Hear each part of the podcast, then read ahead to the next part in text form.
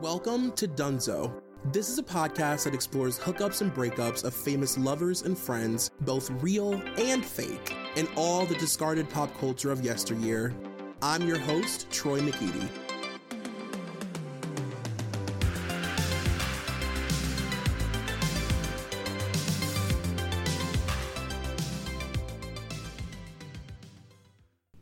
You guys, welcome to episode 158 of Dunzo. It is me, Troy McEady, and we are taking the tiniest, tiniest of detours from spooky season because I got to talk about this goddamn big brother. This goddamn big brother that keeps me up at night. God damn it.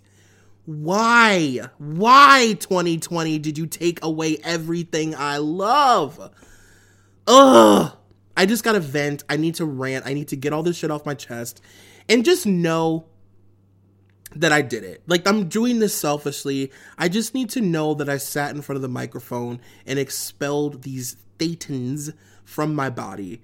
I'm recording this episode a mere minutes after watching the historic triple eviction, and I can say with 100% certainty that I am a year older having sat through it. I'm a year older.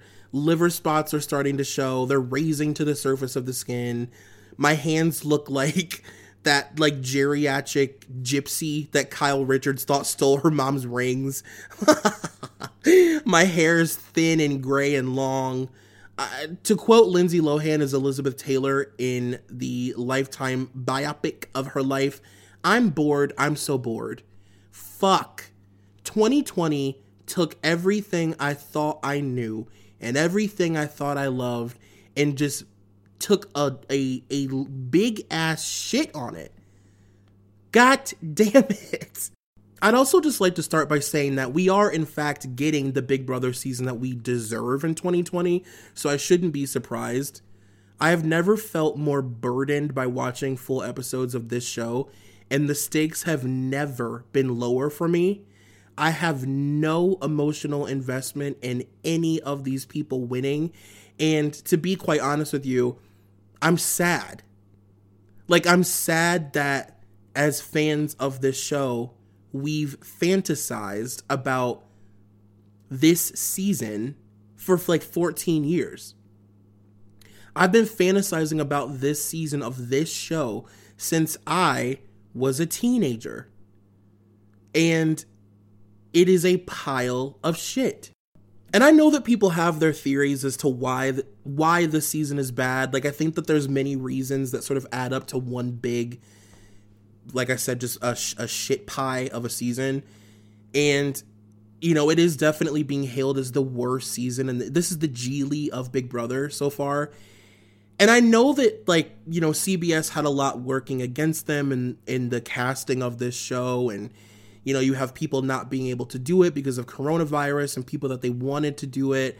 Um, so there was a lot happening, but even with that being said, it's like these are the people that, and not all of them, obviously, not all of them, but a majority of them, I'm just like, what was the thought process? Like, what was the thought process in bringing fucking David back to the show? What were they thinking? On an all star season, you thought people would appreciate David coming back, then don't name it All Stars. Name it like Big Brother returning.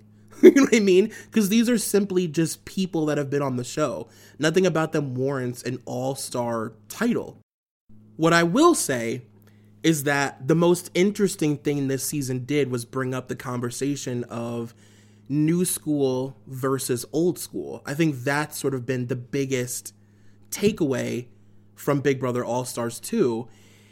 And it's unearthed, you know, some really big flaws in the way people choose to play this game in more recent years. So that's something that I do want to get into and I want to talk about.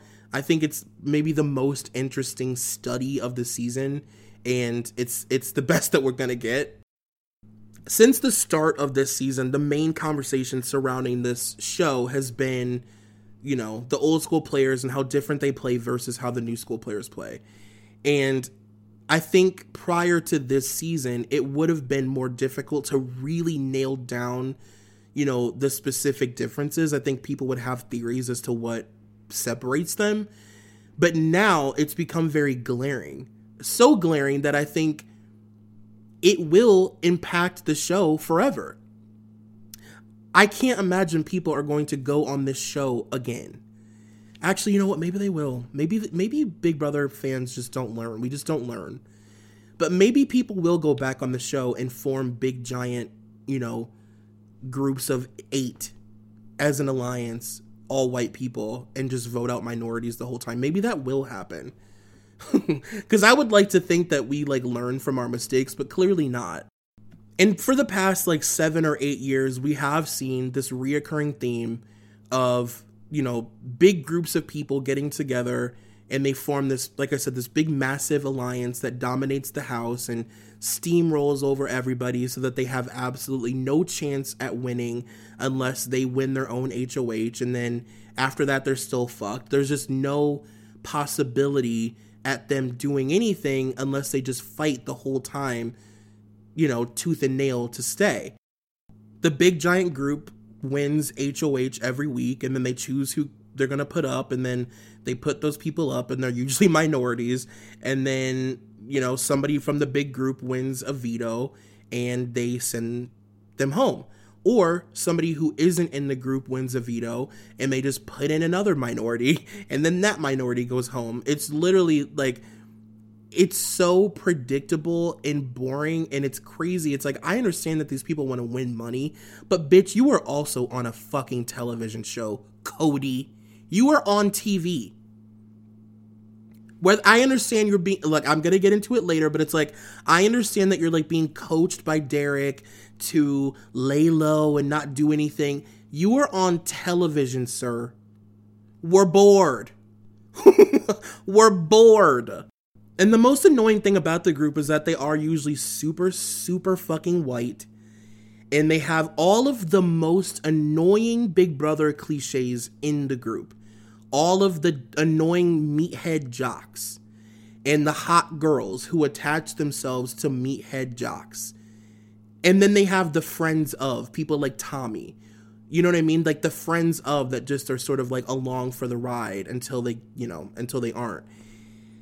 And I guess this season is a little bit different because everyone here, for the most part, has a significant other or they all know each other prior to the game. So there's no showmances or like hooking up. There's no, you know, Jackson fucking two girls in one season or Jack pinning fucking whatever that, whatever her fucking, what was that kid, that girl's name? Anne Marie. I don't even fucking remember.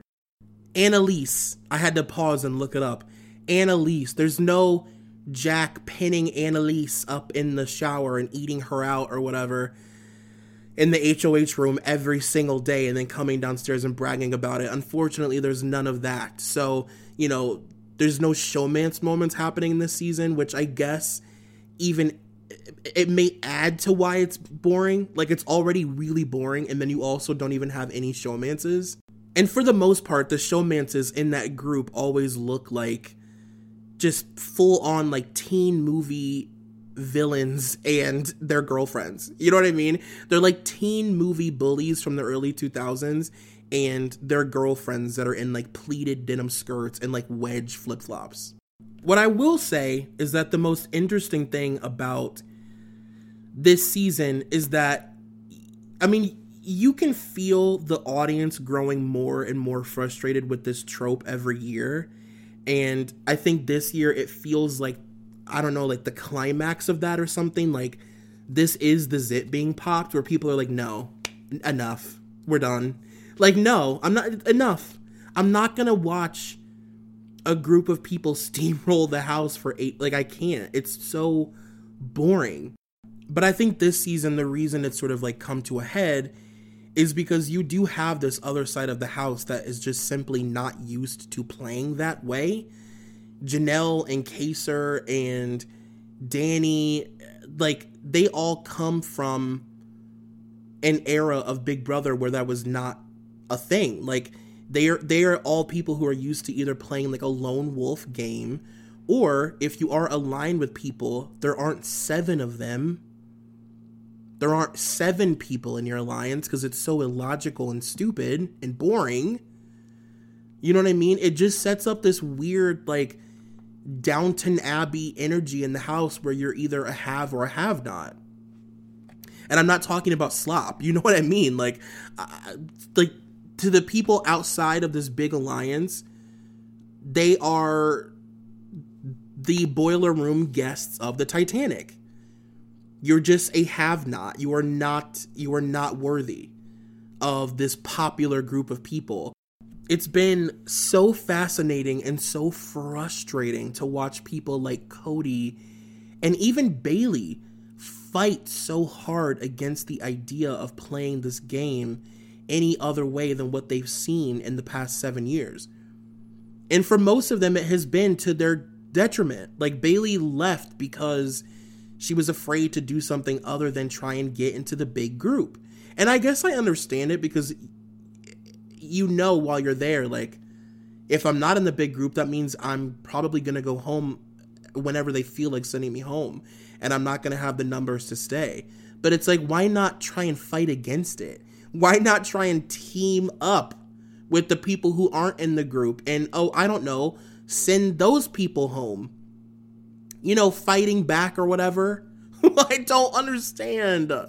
For me, this entire season can be summed up in one throwaway conversation, and I don't remember if I mentioned this the last time we talked about Big Brother, but this was a conversation between Janelle and Bailey. This was around the time that Memphis had just won HOH, and Janelle or Kaysar were obviously going to be leaving. And Bailey was advising Janelle on what she should do and what she should say and what her next move should be and she basically told her to go upstairs, kiss Memphis's ring, and ask him what he wants to happen. Ask him the wishes of the HOH. And this confused Janelle on account of her being an actual all star. so she was like, "Well, why the fuck would I go upstairs and ask him his wishes? What what what is that?"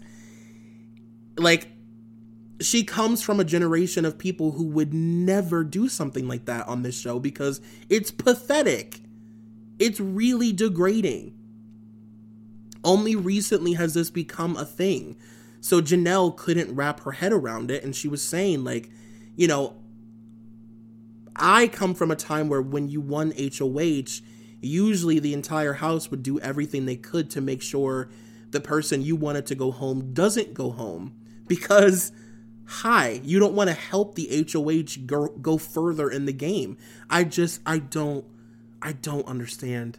But when she asked Bailey the logic behind it, Bailey couldn't give her an answer. And she said, it's just what you're supposed to do. It's just what you're supposed to do. It's just how it is. What does that even mean? Outside of the rules of this game, nothing is just supposed to happen like that. Like you're supposed to go upstairs and and just crawl inside the HOH's anal cavity because he won a fucking Blinko competition. No. So I'm getting I'm actually I might be too invested. I said at the beginning of the episode that I wasn't emotionally involved, but it's uh, clearly not true. I just love this show so much. And I love this game so much. And it's just so 2020 that this is what is happening. And I, I you know spoiler alert we're now going to be talking about the cast. I thought what would be interesting would uh would be to just kind of go down the list and revisit everybody and just kind of see where my thoughts are with the cast in comparison to where they were at the beginning of the season. Because i was much more optimistic a month ago.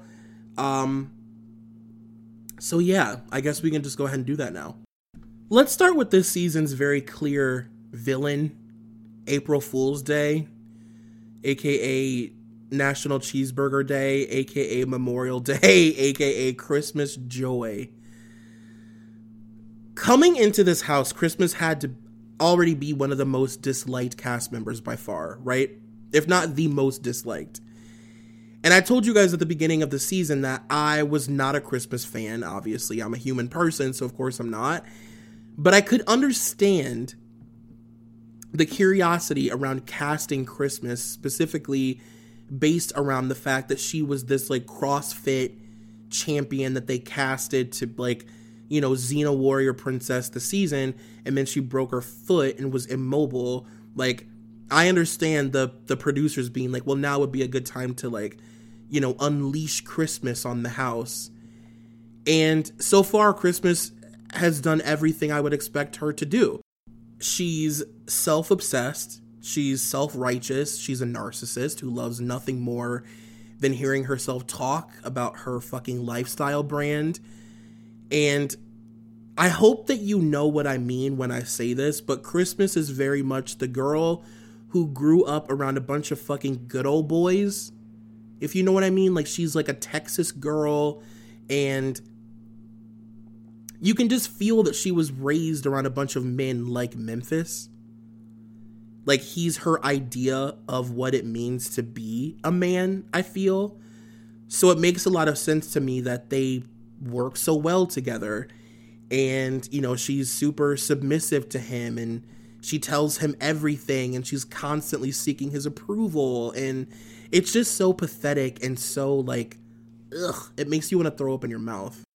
And to be fair she does have that relationship with a few people in the house like all men. Like she tells enzo all of her secrets and she tells tyler i mean her and tyler have a final two obviously. But the way she allows memphis to talk down to her without batting an eye or questioning it is very telling of who she is as a person to me. The one gift that Christmas gave us this year, and that's pun intended for sure, was her fight with Da'Vonne. It was amazing, and watching Da'Vonne do things like slam the uh, yard door in her face and walk past her and scream "Shut the fuck up!" It was really, really amazing. it was really, really incredible. Um, Unfortunately, I do think Christmas is going to go super far in this game. Like, I, I just. I think that she is truly the big brother cockroach that we're not going to get rid of. I think she's going to go super far. I obviously don't think she would win. Uh, I don't think the devil himself would vote for Memphis or Christmas to win Big Brother, but I could see her going pretty far. If I were in that house, I would bring Christmas or Memphis with me to the end because it's a guaranteed win. Hitler could sit next to Memphis and he would win Big Brother this season. Let's skip over to David. David's presence in the house goes from being very silly and dumb to frustrating to really annoying and then back to silly and dumb. Like it does that for me almost every day. He's totally harmless, but him being there put a real damper on so much potential gameplay that it made me resent him, if that makes sense, because he just didn't know what he was doing. And I said it before, I'll say it again David was not cut out for this at all. If anything, I think the producers put him in a terrible, terrible position where he just every week looked like a bumbling fool. He looked so stupid every single day. And David, I think, is the perfect example of not judging a book by its cover because it's so often, especially with black men on reality TV, that they're cast as one specific thing. And I mean, last year you would have literally thought that like Bobby Brown himself was in the house. Like you would have thought that David was this wild, crazy personality who was super offensive and abrasive and did all kinds of crazy shit to people to rub them the wrong way. This guy barely speaks above a mumble. David is the ultimate beta, in my opinion. Like, he is someone who needs to be led. He is not a leader. And that's not to say that I don't think he's smart. I think he's a smart guy um, outside of this house. But I also think he's very passive and extremely docile, to be honest. He's just sort of like an airhead, sweet guy with an incredible ass. Can we talk about David's ass? I mean, hands down, one of the best asses in the history Big Brother. It's unbelievable. Just Google it. It is, it should be, I mean, it should be dipped in gold. It is perfection. So aside from that, I don't know. I don't know what I don't know what what else there is to say about David to be honest with you. I guess we'll always have some resentment towards him because I sort of not 100% obviously, but I sort of blame him for the reason that Da'Vonne is sitting in the jury house right now. I think him being there just threw a wrench in all kinds of shit. All kinds of things that could have been great weren't great because David was there just like Mr. Magooing about. And I think he really fucked up Da'Vonne's game. I think her not voting him out when she had the opportunity to weeks ago was a huge mistake for her because he was he's just a mess. He's just he was a fucking mess. I do hope that I don't see David on my TV screen again for whatever reason unless he is modeling some Calvin Klein boxer briefs or something, then we can negotiate contracts. But until then, I think that I've had enough David for several summers. Thank you, CBS. All right, moving on. Again, what is there to say about Strong Island? What is there to say about Strong Island Nicole? Nicole was a hot mess this fucking year. She was a hot ass mess. It was, again, it was too soon for Nicole to be in the house. She had just played and she admitted herself that she had not fully, you know, acclimated to the outside world. I think it takes a really long time to figure out life after leaving the Big Brother house, and a single year is just simply not enough time. Um, you know, she talked about having these really extreme panic attacks that would lead to like convulsion. Um, she told this really sad story about how one day she was getting out of the shower and she was so used to like having to cover up her body when she got out of the shower that she got out and she forgot and she had a complete like mental lapse breakdown because she thought that she was naked on camera and her family had to like wrap her in a towel and calm her down and you know like just a lot of psychological PTSD shit that I don't think you just shake off after leaving the house. I think it takes a long time. I highly doubt we'll see Nicole again anytime soon or ever again. It would have been nice to see her in like four years, you know? It would have been so nice to see Nicole as like a four um, a more developed adult person because she was very like childlike. And she did sort of come into her own a little bit, but uh, you know, it just would have been nice to see some growth. I also think she I mean, obviously sealed her fate by not listening to Janelle and Kaysar, who were actively trying to save her. She went around the house bad mouthing them, which I think just shows you how emotionally immature she still is.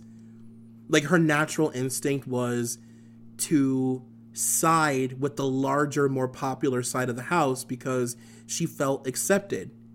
Even though none of those people valued her or truly wanted to work with her at all. She was completely disposable to all of those people, and the only people in the house that really, really cared about her as a game player were Janelle and Kaysar. Oh, God. Let's talk about Danny. We just lost Danny in the triple eviction. Um, she was truly, honestly, our last hope for any real form of entertainment on the show this year. Danny played very, very hard this season but I commend her for at least trying to make things interesting, Cody.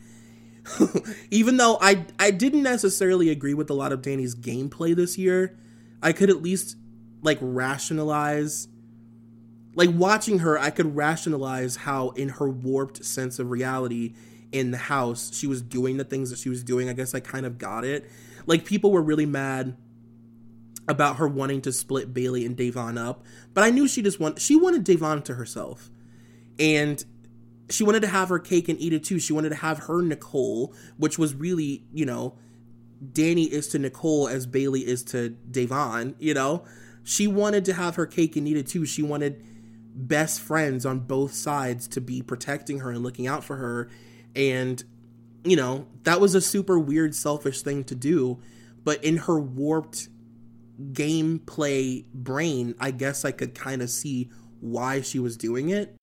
I do think working. Sorry, I can't even pretend that I. I just found. I just got a TMZ alert that Donald Trump has coronavirus, and I am like, I don't even know what. To, like, I I I don't even know what to say. Like, I don't even know what words to speak. I'm just bl- truly blown away I gotta put down my phone. Okay, let me get through this episode. Sorry. Anyway, I will say that I think um, Danny obsessively coming after Janelle at the beginning of the game was not good for her because all it did was make Danny herself a way bigger target than what she probably would have been if Janelle was there.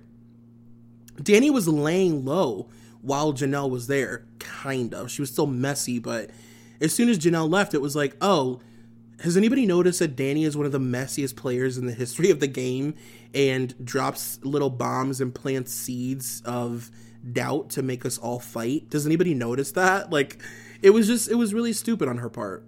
I also think being so publicly against Tyler was terrible for her because to quote her from earlier in the season, like if you're gonna go after Tyler, you got to get him before he gets you, and you didn't get him. I, I mean, I, I, don't. We'll talk about Tyler here in a minute, but it's like, my God, like the amount of times that these people had the opportunity to get Tyler out of the house is insane, and you didn't get him, and he got you. Tyler got her, and that's got to be the most I know that she's sitting in the jury house right now, drunk on red wine and sulking and talking shit. I can't even imagine. To end things with Danny, I will say that it's really funny that Nicole and Danny have been having these conversations for the past couple weeks about how terrifying it is that they're the only girls. It sucks, boy. It just sucks that they're the only girls in the house. And it's like, are you out of your fucking minds? You have voted out every woman on the block and worked tireless, tirelessly to get them all gone. Like, I, I, I, the hypocrisy, I cannot. Let's talk about Cody. Cody very clearly is going to win Big Brother. Like, I wish they would just give him the check now so we don't have to wait weeks to watch it happen because it's like I'm, I'm so bored. I can't imagine what the next few weeks are going to be like with those people left in the house. Are you kidding? CBS is canceled. Like the the subscription is canceled. Any live feed footage I see will be from YouTube. It's over. It's over. like done. I, I, I cannot even imagine paying money to watch Cody Calafiore have conversations with Enzo. Kill me. Are you kidding? Or Memphis. Ugh. Anyway, Cody is like Cody is the guy that we all went to high school with. We all know Cody. We all went to high school with Cody, and Cody was good looking and financially secure and good at all the sports and could fuck any girl he wanted. And he made people feel like shit in gym class because he would do the most pull ups every fucking week or whatever. And he wore his Letterman's jacket through school, like through the hallway all day and was a complete moron. But just so happened to be really, really nice, genuinely. So you couldn't even hate him because he genuinely was a nice guy. And the acknowledgement of Cody also brings up a much larger conversation in the fact that his best friend Derek has pissed all over this season of Big Brother without being there. There's been a lot of talk surrounding Derek and his, you know, pre-season coachings of everybody that he's friends with and all these pre-season alliances, just all this fucking cheating bullshit going on. And it's made it very clear that Derek is like, yeah, he's pulling he's pulling the strings in a sense because Cody is just playing like a watered down sort of generic version of Derek's game and I guess the thing that I find the most interesting about Cody is that, much like David, he too is a beta. Cody is the furthest thing from a leader, but he's constantly put in leadership positions. And because of that, he constantly has to show his cards all the time because he's not he's not strong like he's not like a a real independent thinker. Like he's really dumb and he relies on other people to sort of think for him. Um, and he's, cons- I mean, he's constantly proving that he's all bark and no bite. All bark and no bite. Anytime you hear Cody go on one of his classic, should I call it out? You want me to call it out? I'm gonna call it out. I don't give a fuck. I'll fucking call it out. I'll call it out after veto. You can guarantee none of it's going to happen. It is safe to assume he will do none of what he's saying. He will, without any doubt, tuck his tail between his legs and cower away. You know what I mean? Because at the end of the day, and I actually I applaud Cody for this. Like I think that it's it's why he's so good at this game. At the end of the day, Cody's strengths lie in being charming, in being funny, in being nice, in being non-threatening. He's the complete opposite of his brother, you know, where Paulie is like, you know, he's like an ape. Like he's always beating on his chest. He's short, so so he's always proving how, you know, masculine and macho he can be. You know, he is the complete opposite of his brother. And Cody knows that. Like Cody knows that those are his charms. Cody knows that he's not going to get anywhere in this house by trying to be a tough guy. He's not a tough guy. He's a sensitive, sweet guy who presents as tough. I thought Cody's argument with Kevin was super interesting because as a gay man, I could relate to what Kevin was saying to him and how he was feeling. Um how do I explain this? The thing about being gay is that you were born with this superpower where almost immediately you can see through straight male bullshit. You see all of the things that other people don't see. And it's really hard to explain. I mean, it's like you can see like there's toxic masculinity masculinity that lives on the surface that's obvious and, and very apparent to I mean Ray Charles could look at you and tell but there's also this toxic masculinity that masculinity that lives underneath the surface. It's like a deep, a deep, deep rooted toxicity. And like, as a gay man, it takes, I mean, literally seconds to feel that from other men because you're both men, but you come at being a man in completely different ways, you know? And sometimes I feel like straight men who are super homophobic they hide behind being a like how do I say this? Straight men who are super homophobic, I think sometimes feel too seen by gay men. In my experience, men that I've known who were super homophobic were extremely uncomfortable around me, not because I was gay, but because I would look at them and in the words of Kandi Burruss, we see each other. Like I see you. You know what I mean? I see all of your insecurities. I see you putting on a macho act for people. I see you saying that you only listen to certain kinds of music and saying that you only drink certain kinds of beer and saying that you won't wear certain things because you are white knuckling it every day to appear as this like macho tough guy and I see it and your girlfriend doesn't see it and your mom doesn't see it and your sisters don't see it and your other guy friends who are also doing the same thing don't see it, but I see it. And that's the thing. And I could feel that energy happening between Kevin and Cody because I think Kevin looks at Cody and sees him as sort of a snake in the grass because he knows that Cody knows that he's charming, if that makes sense. Cody is very self aware. He knows that he's charming.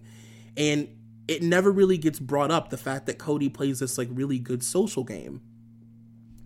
And I think Kevin was just giving him a we see each other moment, to be honest. And I feel like my theory is proven by the fact that all the girls in the house are always like, I don't know why anybody wouldn't like Cody. He's so nice. He's so sweet. He's literally the nicest guy ever. Dani and Nicole talk about it all the time. How could you not like him? He's so sweet he's such a nice guy. And it's like, that's the whole gig. That him being a sweet, gorgeous, nice guy almost won him the game last time. And Cody very clearly doesn't like that his charms are so non-stick when it comes to Kevin. Like all of his usual usual charms that get him through everything, they don't work on Kevin. And Kevin is constantly saying that he thinks Cody is annoying because he thinks he's so charming. You know what I mean? It's just hilarious to me. And it's also funny because Kevin is not, you know, Kevin is 40. He's a grown ass man. He is partnered. He's not Frankie Grande. So, as much as I'm sure he would like to massage Cody's butt cheeks and cuddle him in bed and make jokes about getting gangbanged by him. He's able to fully see beyond all of those things and see Cody for what he is. And I think that's really interesting and low key one of the most interesting relationships and dynamics of the season that was not really explored that much. Speaking of Kevin, he stood absolutely no chance at winning this season. Kevin's social game at the beginning of the season was absolutely abysmal, and it never really got better. He sort of waited until the end to really start game talking with people. Like, for the most part, he didn't really game talk or forge really intense connections with people. He just mostly talked about like bullshit. Like, he I don't know. He he was really weird at the beginning. He wouldn't like connect with people. I think Kevin is a really nice guy, but I think I said in the previous episode that he's not somebody I would have chosen to come back to play again. It just feels like kind of a wasted slot. Like Kevin got really far his season, but I don't know. I just wasn't really expecting much, and what I got was sort of what I thought I was going to get. Um, he did a whole lot of moping around with his blanket cloaked around his head and a lot of whining about you know his position in the house and trying to play catch up but never really knowing what was going on to the point that sometimes Da'Vonne and Bayleigh would be like I don't have time to tell you every fucking thing going on in the house because I don't know what you do all day besides cloak in a blanket and like whine. But like he I don't know. It was just it was a lot for me this year to be honest. I feel like every week I was rooting for Kevin we knew 10 years ago to just show up.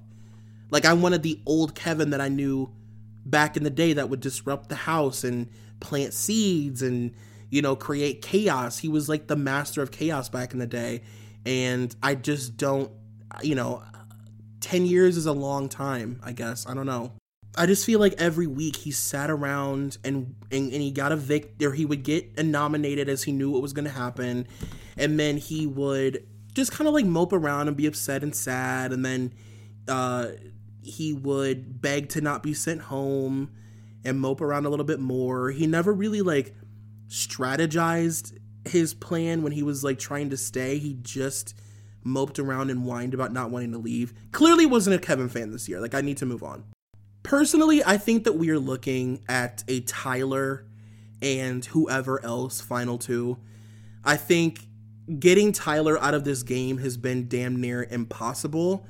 And it would just be such poetic justice if he did win because he's been given so many chances to go.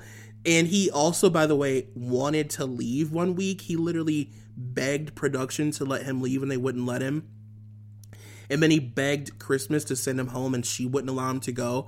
So if he wins the game, that is karma. I hope that he wins all of the fucking coin.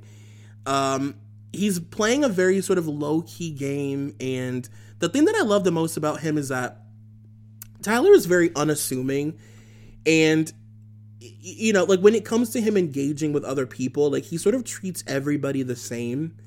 I, I and I never really know where Tyler's loyalties truly lie because he talks to everybody the same he's very sort of like even keel when it comes to his relationships in the house and even though he spreads himself out i think he's really this year at least i think he's really smart about the way he sort of chooses to come at people. I don't know. I like tyler. I like him.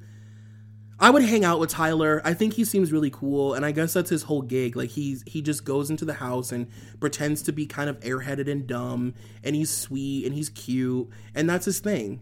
He's very disarming, so he makes you feel like you can totally let your guard down around him and talk to him about things, but he never really gives up information, you know? He just kind of like like you'll sit there and spill your guts to him for an hour and cry and shit and he'll give you the like the classic like, yeah, it's crazy. You know, like nothing. He gives you absolutely nothing.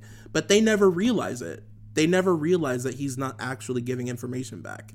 Let's talk about Bayleigh. Um I really fell in love with Bayleigh this season.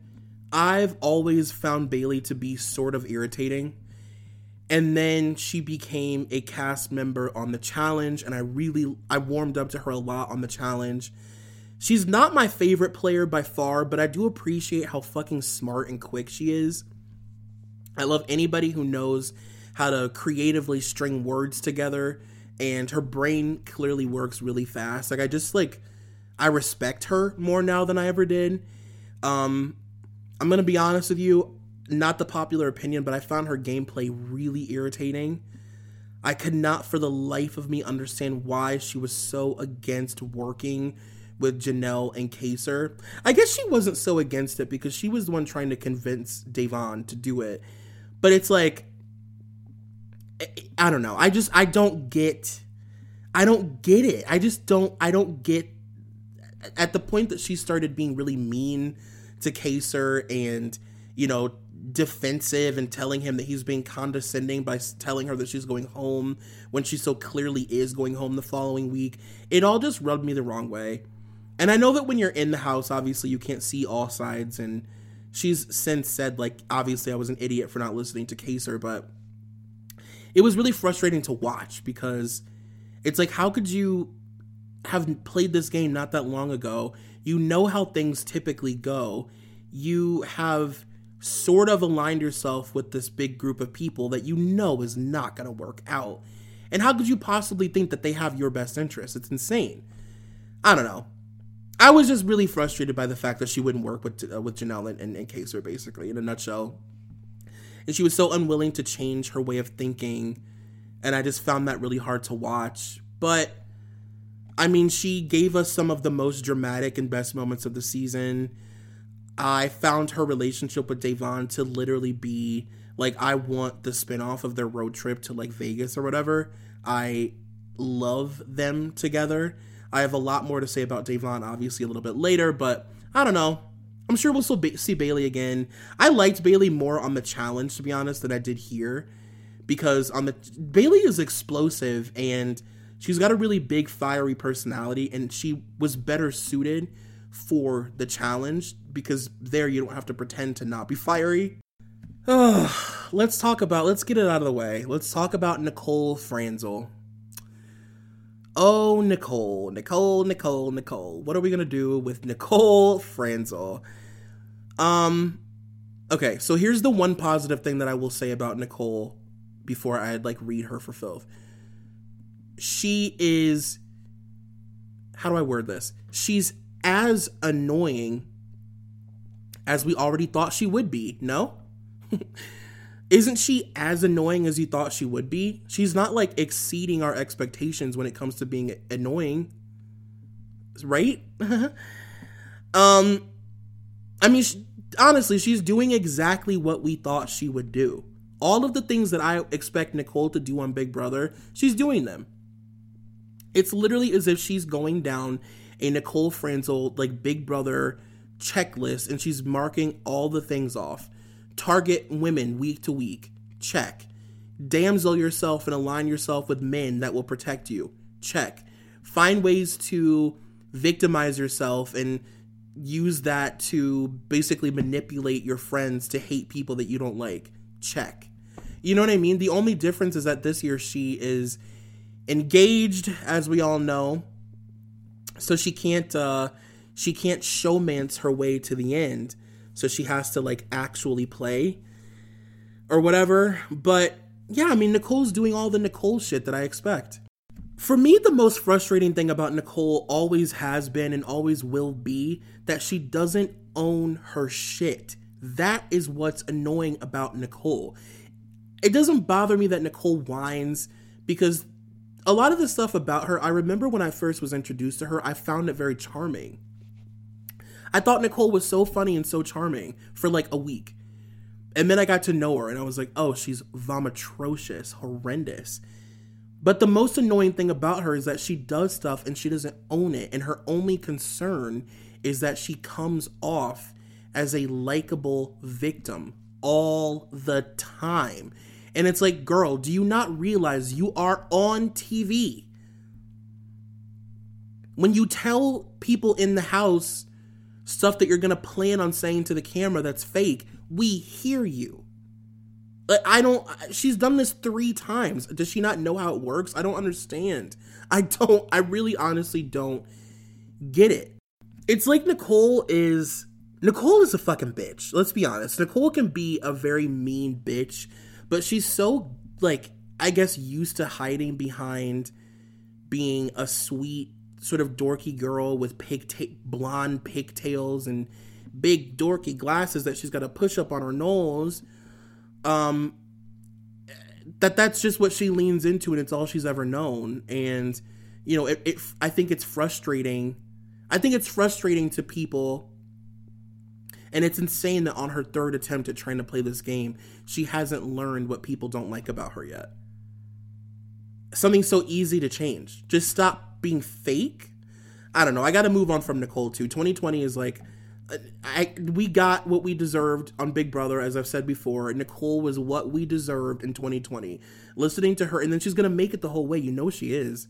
She's gonna whine her way to the end, and then get to the fucking final episode and talk about how everything she did was not her fault.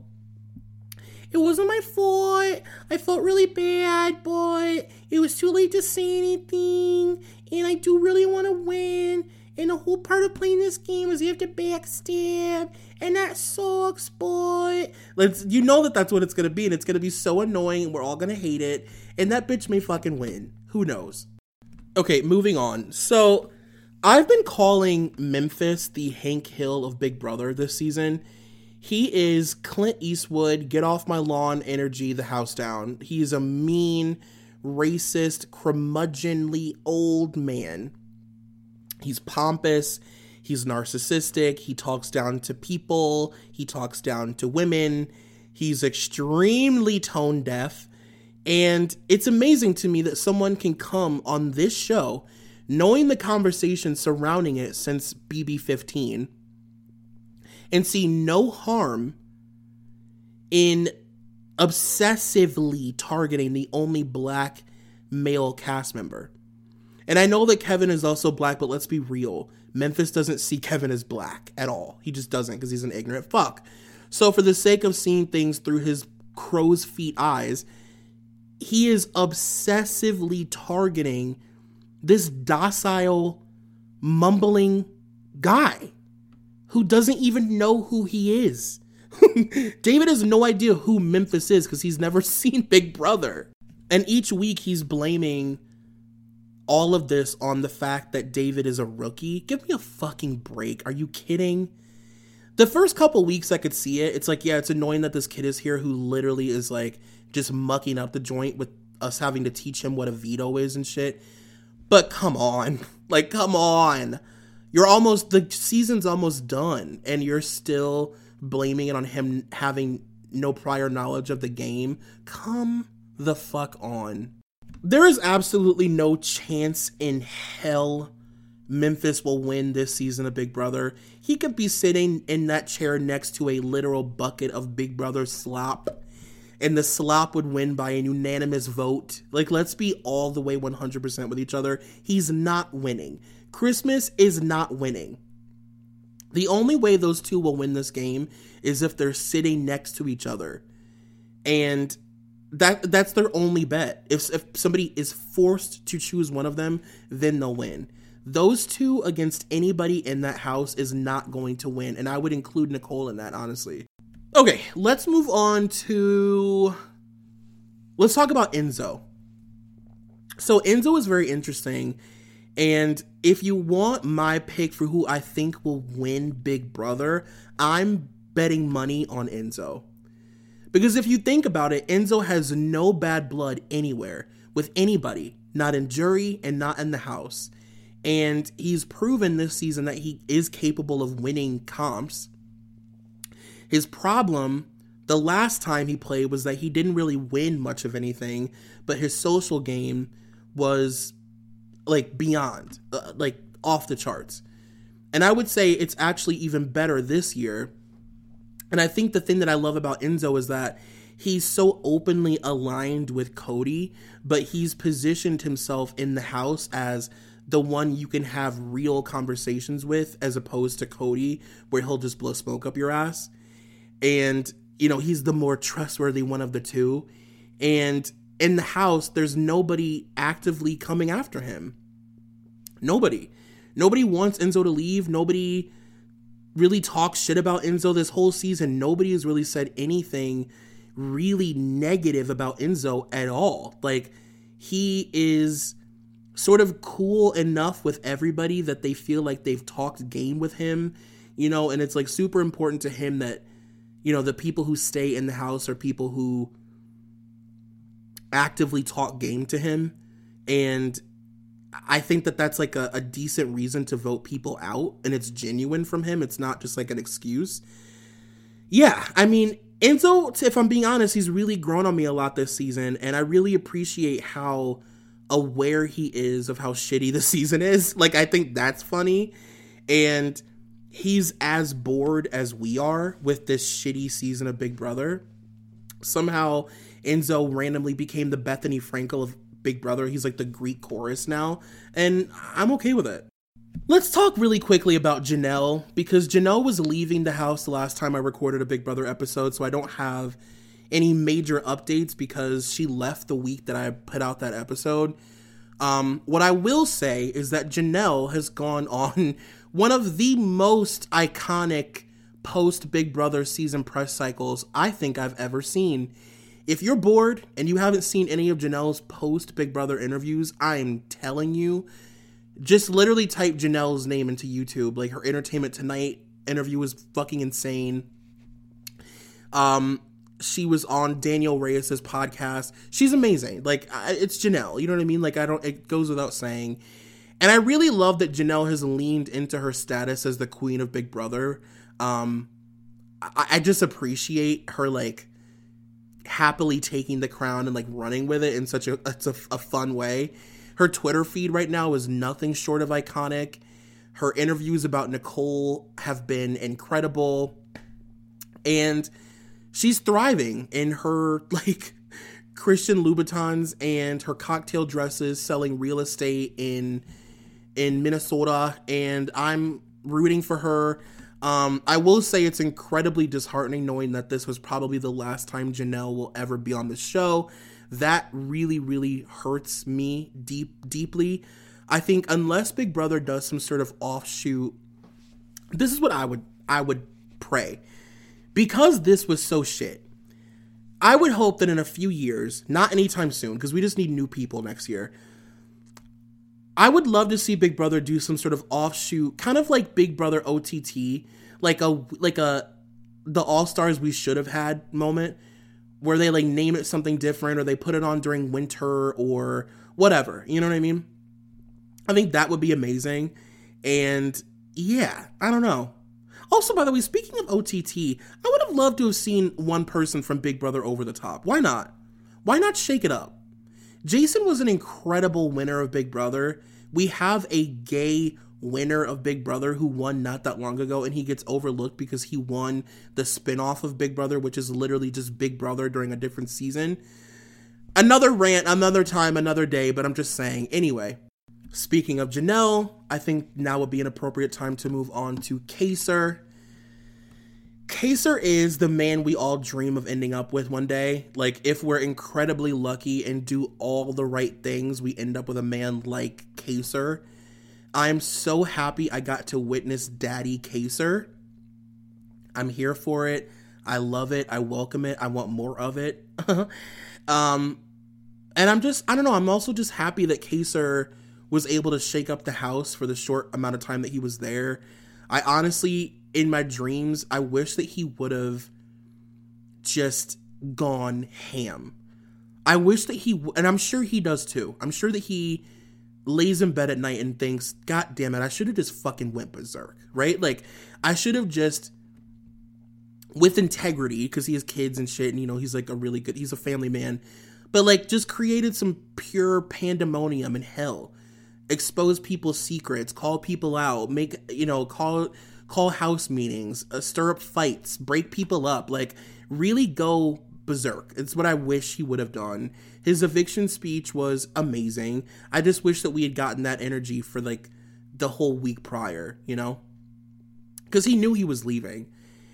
And again, I know we'll never see Kaysar in the house again, and that makes me really sad. And that, you know, knowing that his talents were wasted on a fucking HOH one by like, was it, Cody that sent him home? Ugh, I hate that. And if they ever do the weird spin-off Big Brother season that I'm praying they do, I would love to see him again. I'm not saying anything else about Keesha because there's nothing else to say. Keesha was evicted before I recorded my last episode. She was the first to go. Um, I think somebody else is running her Twitter because, and I've heard that from other podcasts and on Twitter, people saying that because it doesn't sound like her at all. I don't know. I, I really liked Keesha, you know, 10 years ago. I don't know of the woman that we got this year. You know, we're rooting for Yahan and all that. Moving on, let's talk about Dr. Ian Terry. Um, I don't know why, but for some reason, Ian's time in the house feels like a literal fever dream to me. Like, it feels like Ian was evicted like 20 weeks ago. And I'm always going to be a fan of Ian Terry because I think he's incredibly underestimated. For some reason, I think people view Ian as this like docile, broken bird. But if you want to know the truth, I actually think that Ian was one of the most genuinely alpha male guys in the house. Ian doesn't, Ian is the complete opposite of Cody. He does not present alpha, but he internally is. Like in his spirit, he's a fucking alpha male. He is. He pretends to be docile and weak because it works for him in the house. And Ian is super confident in his abilities. He's very aware of the fact that he's smart and that people think he's smart. They view him as a smart guy and he doesn't pretend not to be. You know what I mean? Because why would you? And he's just unapologetic about who he is. And he's also willing to get his hands dirty where other people this season clearly aren't.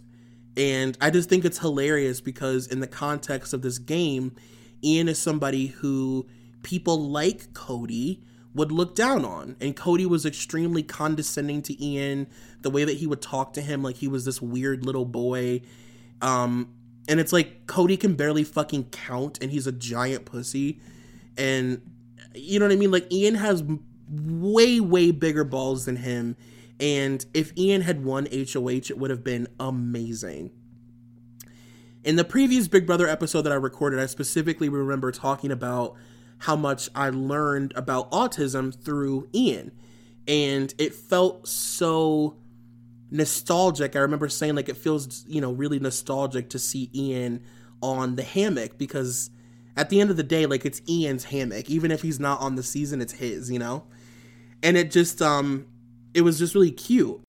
Especially, like, you know, in his times of anxiety, you know, when he needs to like calm down, he relies on the comforts of the hammock. And how ironic that a month later the hammock became a fucking TMZ article. Um, as you may or may not know, Memphis, Christmas, and Nicole um, have had a lot to say about the way he chooses to deal with his stress. Specifically, Christmas and Memphis. And this is why I'm always like, this is why I hate cancel culture because it's like, so Nicole, the way that we, okay, let me just, the way that we deal with it is always so sort of like weird and mis, it doesn't really make sense and it's always kind of misplaced. Like Nicole got fired and she lost all of her jobs and all of her sponsorships because she laughed at Memphis's joke.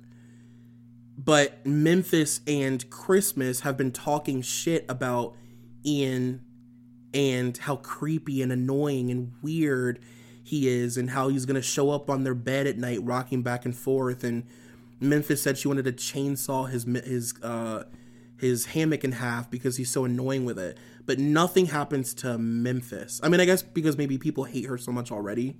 Sorry, I meant Christmas. Nothing happens to Christmas. Like I know that her mugshot is already just like all over the place and people hate Christmas, but like she said has said some really terrible things about him.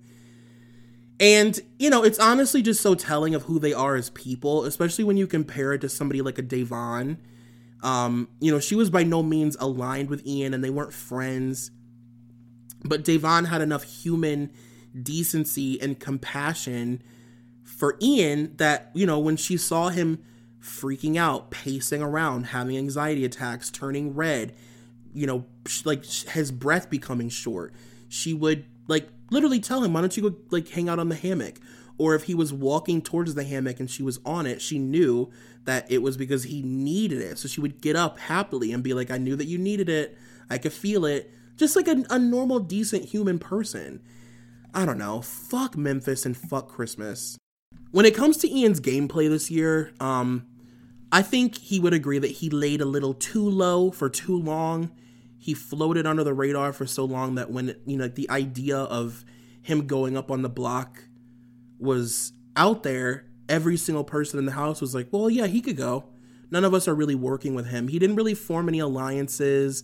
He didn't, he really stayed out of the game for the most part. And I thought that was really weird. That was like a weird, it was like he, he like was a little too heavy handed with like laying low, I guess.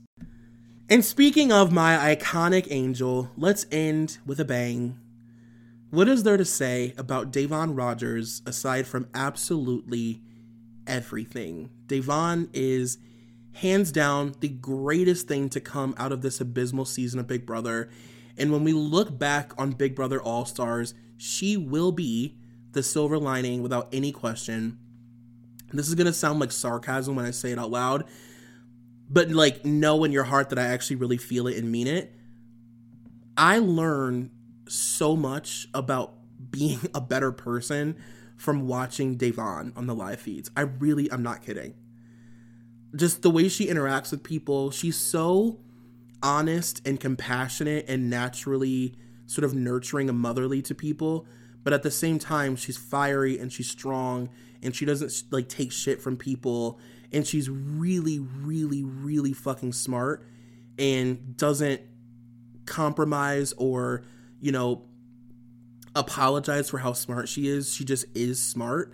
Like she can fucking string words together like a wordsmith and she knows that and that's her power and she's just ugh, she's really genuinely out of I'm saying this like out of true like I'm being honest.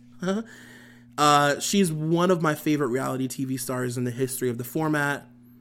I think that she was made to be on TV and I know that she wants to like act act like she teaches acting and she loves like Shakespeare and all that stuff but like Da'Vonne is just such a good reality TV star.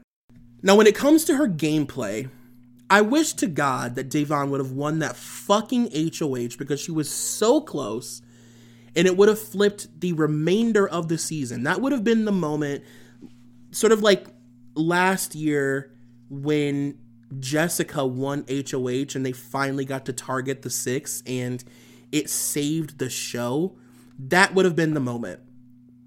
That was the moment. And she was so close.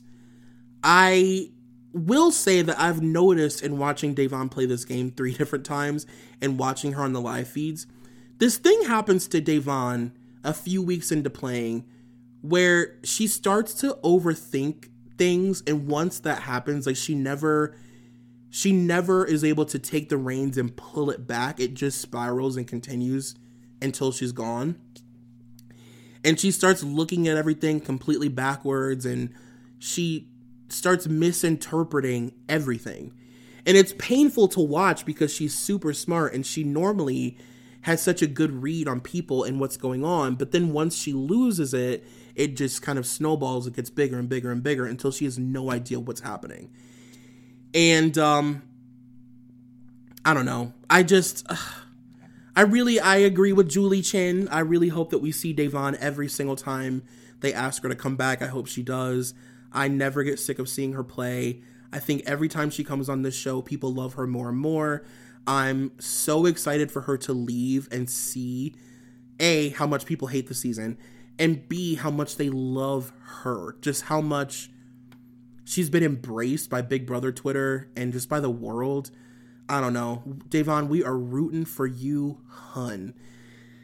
Um I don't know what else to say about this season of Big Brother. I'm I'm so sad and so disappointed and I'm just like I can't believe that I've been waiting to watch this season since I was 15 and what I'm watching is David bumble around the house like Mr. Magoo.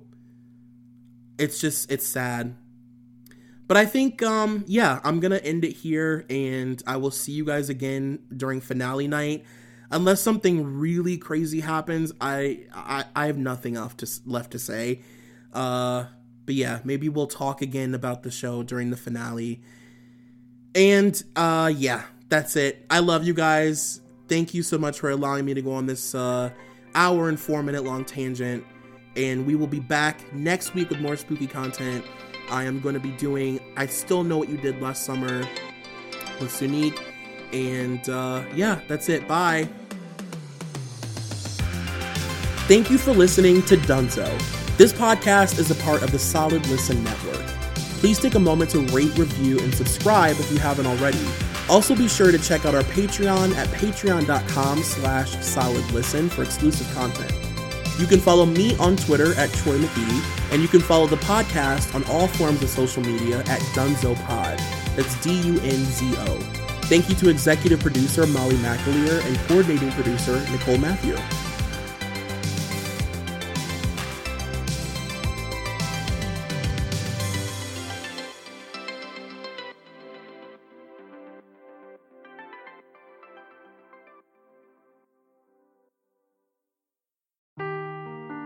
Seeking the truth never gets old. Introducing June's Journey, the free to play mobile game that will immerse you in a thrilling murder mystery.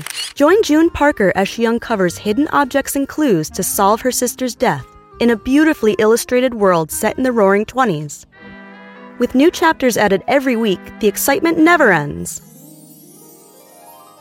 Download June's Journey now on your Android or iOS device or play on PC through Facebook Games.